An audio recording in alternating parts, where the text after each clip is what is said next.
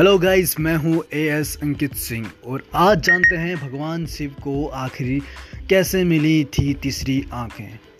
बड़ा गहरा है ये रहस्य, आइए जानते हैं। पहला है हम सभी जानते हैं कि देवों के देव महादेव के पास दो नहीं, बल्कि तीन आँखें हैं। मान्यता के अनुसार, वह अपनी तीसरी आँखों का प्रयोग तब करते हैं जब सृष्टि का विनाश करना हो।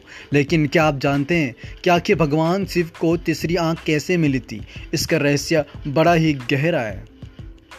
महाभारत के छठे खंड के अनुशासन पर्व में बताया गया है कि आखिर शिव जी को तीसरी आँख कैसे मिली थी? पौराणिक कथा के अनुसार एक बार नरद जी भगवान शिव और माता पार्वती के बीच हुए बातचीत को बताते हैं। इस बातचीत में त्रिनेत्र का नौ रहस्य छुपा हुआ है। नरद जी बताते हैं कि एक बार हिमालय पर भगवान शिव एक सभा कर रहे थे, जिसमें सभी देवता, ऋषि मुनि और ज्ञानीगण ज्ञानी जन शामिल थे।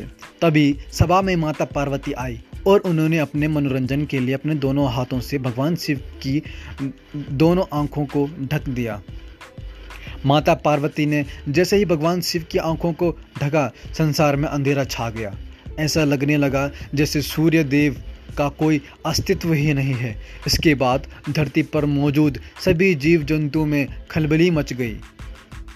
संसार की यह दशा भगवान शिव से देखी नहीं गई और उन्होंने अपने माथे पर एक ज्योतिष पुंज प्रकट किया, जो भगवान शिव की तीसरी आँख बनी।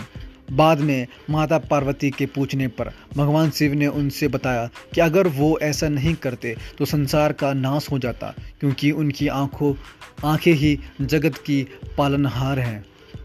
दोस्तों, अगर ये आपको पोस्ट अच्छी लगी तो कृपया हमें फॉलो ज़रूर करें। धन्यवाद।